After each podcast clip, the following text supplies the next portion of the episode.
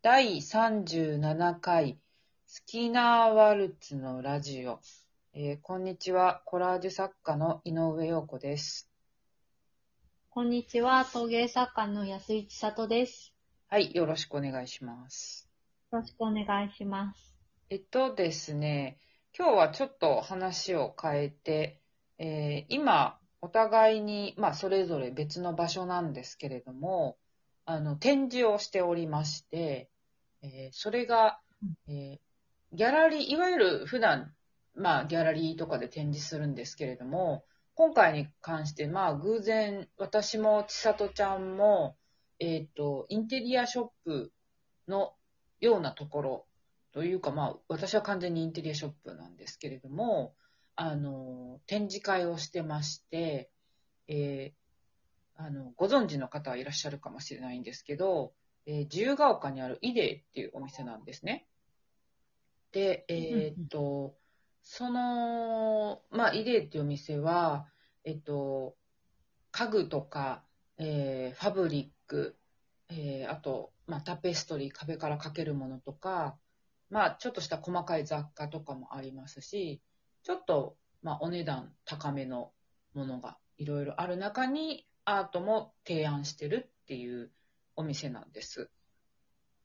でえっ、と、その中で展示してて、やっぱり、あの、ここに来れば絵があるみたいな感じで、えっと、今日はなんか絵を買おうと思ってイデに来ましたみたいなお客様が割といらっしゃることに気がついて、あの、普段のギャラリーと全然売り方が違うなって思うんですよ。その辺は千里ちゃんはどう思われますか、そうですね。私が、えっ、と、今展示してるのは、金沢のはい。Now っていう、ヴィンテージのインテリアショップなんで、はい。で、私は古典っていうよりかは、金沢21世紀工芸祭っていうのの中の工芸回廊っていう企画で、はい。金沢の、えー商店街かな？の店舗を使ってはい。作品を見てるっていうのなんで、またちょっと陽子さんとははい。タイプが違ううんと思うんですけど、やっぱり家具を見よう、家のことを考えよう、うん。その住空間のためにうん。何か素敵なものが欲しいと思ってうん。来る人たちがうん。見に来るものなので、ギャラリーって、うんあの、やっぱりアートに出会いに来よはい。うっはい。ていう、はい。のっていうよりもしかしたら見る目的の方がそうですね。強かったりそうですね。する人が多いと思うんですけど、それを、うんあの、家に取り込もううん。っていう中で、というかアートを取り込もうっていうよりかは、そうですね、いい住空間を作り出すためにはい。素敵なものを見つけにはい。行きたい、お財布持ってっていう人たちが来るっていうのは、またちょっと違うなっていうのは私も感じます。なんか、うんあのーお客様の話を聞くと、もちろんこうのんインスタグラムとかで、そのイデーのインスタグラムを見みインスタグラムを見てたり、私のインスタグラムを見てはいるものの、別に特別私のファンとかそういう感じじゃないんですよね。だからなんか、うん野上陽子さんの作品見に行こうみたいな感じじゃなくて、なんか絵が欲しいな、いいのあるみたいな感じで来られるお客様が多くて、なんかそれで販売になんか普段のギャラリーでやるよりは結びついてる。まあ、人数が多いっていうのもあるんですけど、それはなんか全然ギャラリーで売ってる感じとなんか異なるっていうか、なんかうん。結構不思議な現象が起きてて、あと、こう、ホワイトキューブっていうんですけれども、白いね、ギャラリーみたいな空間で見るのと、家具の中に、やっぱり絵が配置されてることで、お客様がその、家の中でどういうふうに絵を飾ったらいいのかみたいなところまで提案されてるので、それがなんか、うん。あの、やっぱり販売につながってるのかなっていうのをすごい感じますけどね。すごくね、大切なところだとうん。思いますね。やっぱり、うんあの、ホワイトキューブっていうよりか、まあ、作品だけが並んでる場所に行って、うん。まあ、作品の隣はまた作品みたいな中で、うん。それが自分の住空間に入ったらうん、こういう風になるっていはいう具体的なイメージを持てる人って、はい。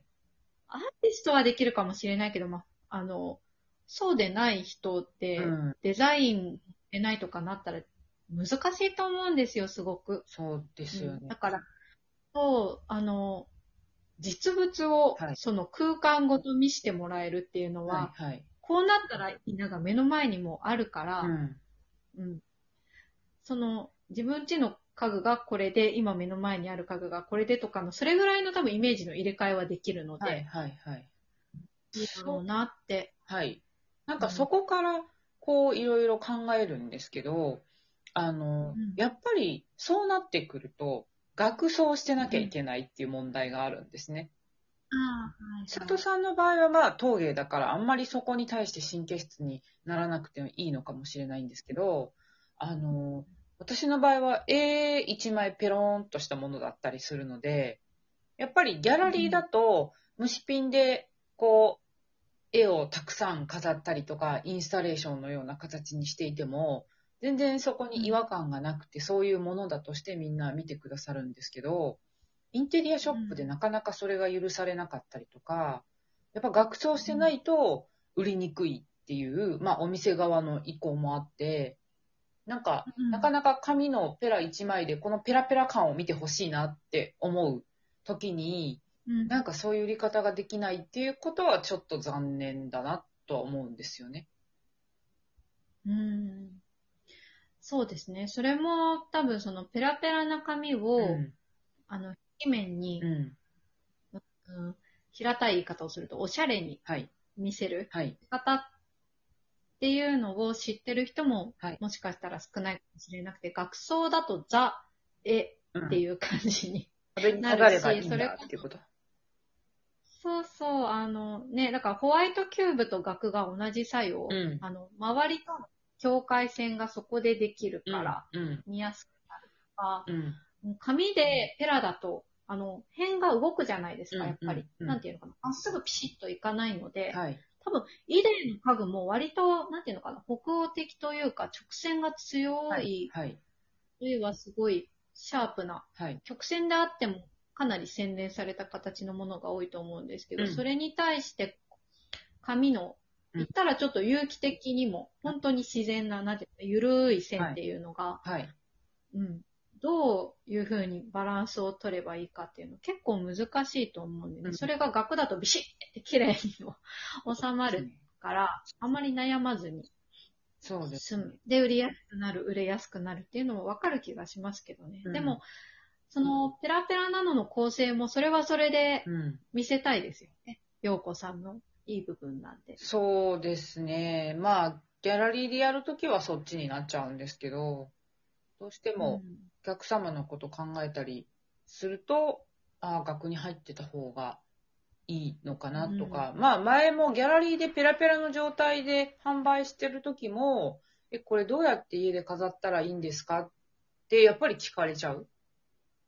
うん。うん。子供とか猫とかいるから、このペラペラな状態で飾っとくわけにはって言われることもあるし、おー、なるほど。だからそういう保管っていう意味で言ったら、なんか虫ピンで留めとくだけだと、なんだろう、ベリって破っちゃうみたいななんか怖さがあるんじゃないかなと。そうですね。子供の絵とかと違って、うんお金を払って買う作品っそう。てなる。で、何万円も払ったのに、ビリってなっちゃったら嫌だろうなっていう気もわかる、わかりますけどね、なんかね。うん。そうねいわゆるコレクターみたいな人は飾らないから、なんか全然ペラ紙でも買っていくんですけど、なるほど。インテリアショップにね、コレクターの人は来ないですね、やっぱね。なんか。そうなんですね。不思議な住み分けというか。とね、お客様がもう全然違います。あの、私のお客様はまあポロポロ来てお話ししに来る感じの人も結構多いんですよね。うん。まあなんか見に来るみたいな感じが前提で。